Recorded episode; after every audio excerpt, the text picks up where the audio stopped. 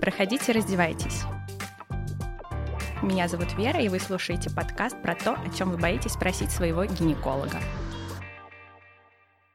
Сегодня поговорим о питании во время беременности. Начнем с того, сколько же в принципе женщина должна прибавить за беременность. На самом деле нет какой-то стандартной величины, которую должны прибавить все женщины. Здесь будет все зависеть от исходного индекса массы тела до беременности. Если индекс массы тела менее 18,5, то тогда за всю беременность вы должны прибавить где-то от 12,5 до 18 кг. Если ваш индекс массы тела от 18,5 до 24,9, то прибавка за беременность составляет от 11,5 до 16 кг. И если индекс массы тела от 25 до 29,9, прибавка массы тела составляет от 7 до 11,5 кг. И если индекс массы тела более 30, прибавка за всю беременность составит от 5 до 9 кг. Напомню, что индекс массы тела рассчитывается по формуле, в которой вес ваш в килограммах делите на ваш рост в метрах квадратных. Таким образом, чем больше ваш исходный вес до беременности, тем меньше вы должны прибавить за всю беременность. Очень часто наши бабушки говорят нам, что мы должны прибавить за беременность очень много, ведь мы едим за двоих, мы должны есть за двоих. Это же, конечно, миф. Нельзя не переедать, но я не говорю, что надо не доедать, да, и недоедание, и переедание во время беременности вредно. Нужно есть вкусно и качественно. Сегодняшний подкаст основан на рекомендациях Королевского общества акушеров акушеров-гинекологов, и чтобы правильно питаться, вы должны стремиться к следующим пунктам. Первое. Вы должны обязательно, конечно же, отказаться от алкоголя. На сегодняшний день нет э, ни какого-то разрешенного вида алкоголя, нет ни какой-то разрешенной минимальной дозы алкоголя во время беременности. Потому что доказано, что алкоголь во время беременности приводит к так называемому алкогольному синдрому плода и задержке психомоторного развития ребенка. Второй момент. В качестве углеводов вы должны использовать крахмалистые продукты, например, такие как картофель, рис, цельнозлаковые макароны без добавления сахара и соли. Эти продукты достаточно сытные и не содержат слишком много калорий. Данный вид продуктов должен составлять где-то треть вашего рациона. Ежедневно нужно есть не менее пяти порций различных фруктов и овощей и стараться снижать потребление продуктов, богатых жирами и калорийных продуктов. При этом картофель не засчитывается в порцию овощей, имейте это в виду, да, он, как я перечислила, выше идет в углеводы. Может быть засчитан фруктовый сок в качестве порции фруктов, но при этом, согласно Королевскому обществу акушеров и гинекологов, фруктовый сок считается одной из ваших пятидневных порций, независимо от того, сколько вы выпьете этого сока. Если мы будем переводить порции на фрукты и овощи, то один фрукт или овощи будет равняться одной порции фруктов или овощей. Придерживаться, как я уже сказала, стоит диеты с низким содержанием жиров и не стоит увеличивать количество потребляемых калорий. Надо есть как можно меньше жареной пищи и избегать напитков с высоким содержанием сахара и других сладостей, например, торты, печенье и так далее. Стараться заменять насыщенные жиры в вашем рационе на ненасыщенные, то есть, допустим, на какие-то растительные масла. В качестве источника белка выбирайте нежирное мясо и старайтесь есть две порции рыбы в неделю. Также хорошими источниками белка растительного может быть чечевица, фасоль или тофу. Необходимо во время беременности потреблять и молочные продукты, продукты, содержащие кальций, но выбирать опять-таки не жирные продукты, такие как либо обезжиренное молоко, либо нежирный йогурт. Тоже вы должны потреблять где-то две порции в день молочных продуктов. Но имеем в виду, что мороженое, сливки не входят э, в категорию молочных продуктов, так как там достаточно высокое содержание сахара и жира. Твердый сыр жирностью до 25% будет засчитан в категорию молочных продуктов. Всегда старайтесь завтракать, так как это снизит переедание в связи с длительным голоданием после ночного сна. Что касается кофе, опять же, это миф, когда говорят, что беременным категорически запрещено кофе. На сегодняшний день считается, что кофе можно, но необходимо ограничить потребление кофеина. Допустимая норма за сутки – это 200 мг. И напоминаю, что кофеин содержится не только в кофе, он также есть и в составе чая, энергетических напитков. Кофеин мы считаем не только по кофе. Следите за размером порций своих блюд и закусок и старайтесь отмечать отмечать, как часто вы едите. Еще раз напоминаю, что есть за двоих не стоит. Вы должны есть в принципе как обычно. Большинство женщин не нуждаются в дополнительных калорий в течение первых 6 месяцев беременности. И только в последние 12 недель, то есть где-то условно в третьем триместре, им нужно есть немного больше. Только где-то 200 дополнительных калорий в день, что примерно будет равняться двум ломтикам хлеба.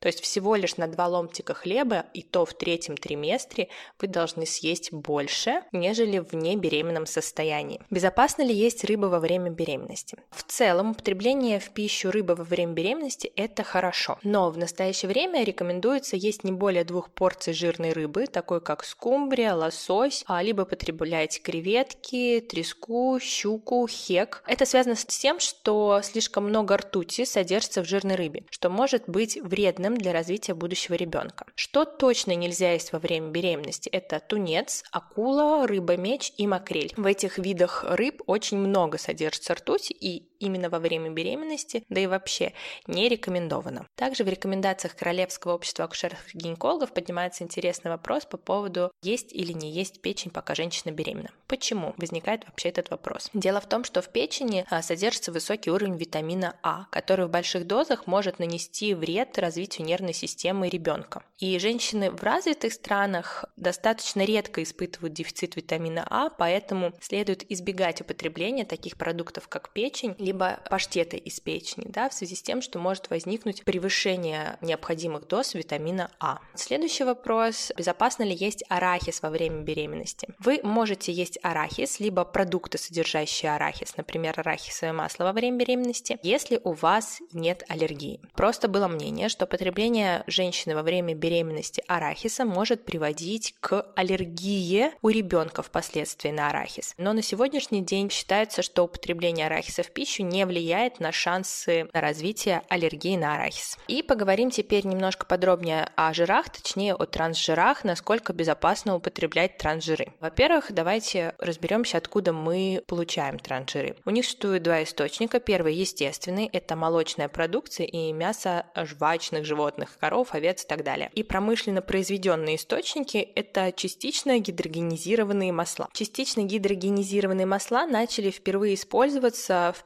пищевой продукции в начале 20 века а, в качестве замены сливочному маслу и получили еще большее распространение где-то в 50-е и 70-е годы, когда было ясно, что негативно воздействуют на здоровье человека насыщенные жирные кислоты. Частично гидрогенизированные масла используются прежде всего для приготовления жареных изделий во фритюре, также в составе выпечки. Но и в том, и в другом случае их можно на самом деле заменить на другие вещества. Согласно рекомендации ВОЗ, общее потребление транжиров не должно превышать 1% от общего потребления калорий так как трансжиры повышают уровень плохого холестерина и снижают уровень хорошего холестерина. Ну, это условное такое разделение на плохой и хороший холестерин, да, но тем не менее, для себя вы можете это так запомнить. А рацион с высоким содержанием трансжиров повышает риск сердечно-сосудистых заболеваний на 21%, согласно а, данным ВОЗа, и смертность на 28%. При замене трансжиров ненасыщенными жирными кислотами риск сердечно-сосудистых заболеваний снижается, и отчасти благодаря смягчению смягчению негативного воздействия трансжиров на липиды крови. Кроме того, имеются подозрения, что трансжиры способны усиливать воспалительные процессы и эндотелиальную дисфункцию. Почему сейчас об этом говорю? Потому что такое состояние, как преэклампсия, связывают именно с эндотелиальной дисфункцией. То есть, вероятно, это сейчас чисто мое мнение, а, что вот потребление большого количества трансжиров, приводящих к этой эндотелиальной дисфункции, может как-то способствовать тому, что развивается преэклампсия. Еще раз раз это только мое мнение, мне видится и возможная такая теория, как фактор риска. И на сегодняшний день план ВОЗ по исключению промышленно производимых транжирных кислот из пищи – это полный отказ от этих вредных соединений к 2023 году. Теперь поговорим о том, как готовить продукты во время беременности. Точнее, как снизить риски заражения листериозом, сальмонеллезом и токсоплазмозом. Начнем с листериоза. Чтобы снизить риск заболевания листериозом, пейте только пастеризованное или ультрапастеризованное молоко. Избегайте употребления зрелого мягкого сыра, такого как камамбер, бри или сыр с голубыми прожилками. Однако Твердые сыры, например, такие как чеддер, творог или плавленый сыр, достаточно безопасны. Не стоит есть паштет, потому что также может привести к листериозу. Необходимо избегать употребления недоваренной пищи. Убедитесь, что готовые блюда приготовлены в соответствии с инструкцией и уделяйте особое внимание тому, чтобы они были горячие при повторном разогреве, чтобы снизить риск заражения сальмонеллезом. Также необходимо избегать употребления сырых или частично приготовленных яиц или продуктов, которые могут их содержать. Например, некоторых видов майонеза или муссов. Проверьте обязательно упаковку продуктов, чтобы увидеть, что в них находится. Если там яйца или нет, есть ли риск потребления вами в данный момент сырого яйца или нет. Избегайте употребления сырого или частично приготовленного мяса, особенно птицы или моллюсков. Чтобы снизить риск заражения токсоплазмозом, всегда мойте руки до и после работы с едой. Мыть все фрукты и овощи обязательно, в том числе готовые салаты. Очень часто сейчас продаются готовые салаты, которые говорят, что мы уже помыли, мыть не надо, нет. Все же мы их дома моем сами. Надевайте перчатки и тщательно мойте руки после работы в саду или обработки почвы. И чтобы снизить риск заражения токсоплазмозом, поговорим еще немножко о котах. Конечно же, кошку э, выгонять из дома не стоит, но мы стараемся не кормить ее сырым мясом. Это первое. Второе. Необходимо избегать контакта с кошачьими фекалиями, то есть поручите убирать за котом кому-то другому. Если же э, нет такой возможности и вам необходимо заниматься этим делом, то делайте лучше это в резиновых перчатках. Резюмируем. Едим овощи и фрукты 5 порций в день. При этом картошка не относится к овощным продуктам. В качестве углеводов используем цельнозерновые крахмалистые продукты. Это где-то 3 порции в день. Молочных продуктов в день должно быть 2-3 порции. И продуктов, богатых э, белками, 2-3 порции. При этом источником белка является не только мясная продукция, но и растительные, например, тофу. Избегаем транжиров и насыщенных жиров, жареных продуктов, продуктов, продуктов э, с высоким содержанием сахара, соли, различных сладких газировок. Кофеин ограничиваем до 200 мг в сутки. И напоминаю еще раз, что кофеин содержится не только в кофе, но, например, еще и в кока-коле, в шоколаде. Таким образом, ешьте вкусно, ешьте полезно. Заботьтесь о своем здоровье и о здоровье своего малыша. Также хочу сказать, что у нас планируется выпуск с ответами на ваши вопросы, поэтому присылайте свои вопросы в Телеграм, на почту почту, и в ближайшее время выйдет эпизод с ответами на эти вопросы. Ставьте оценки, пишите комментарии.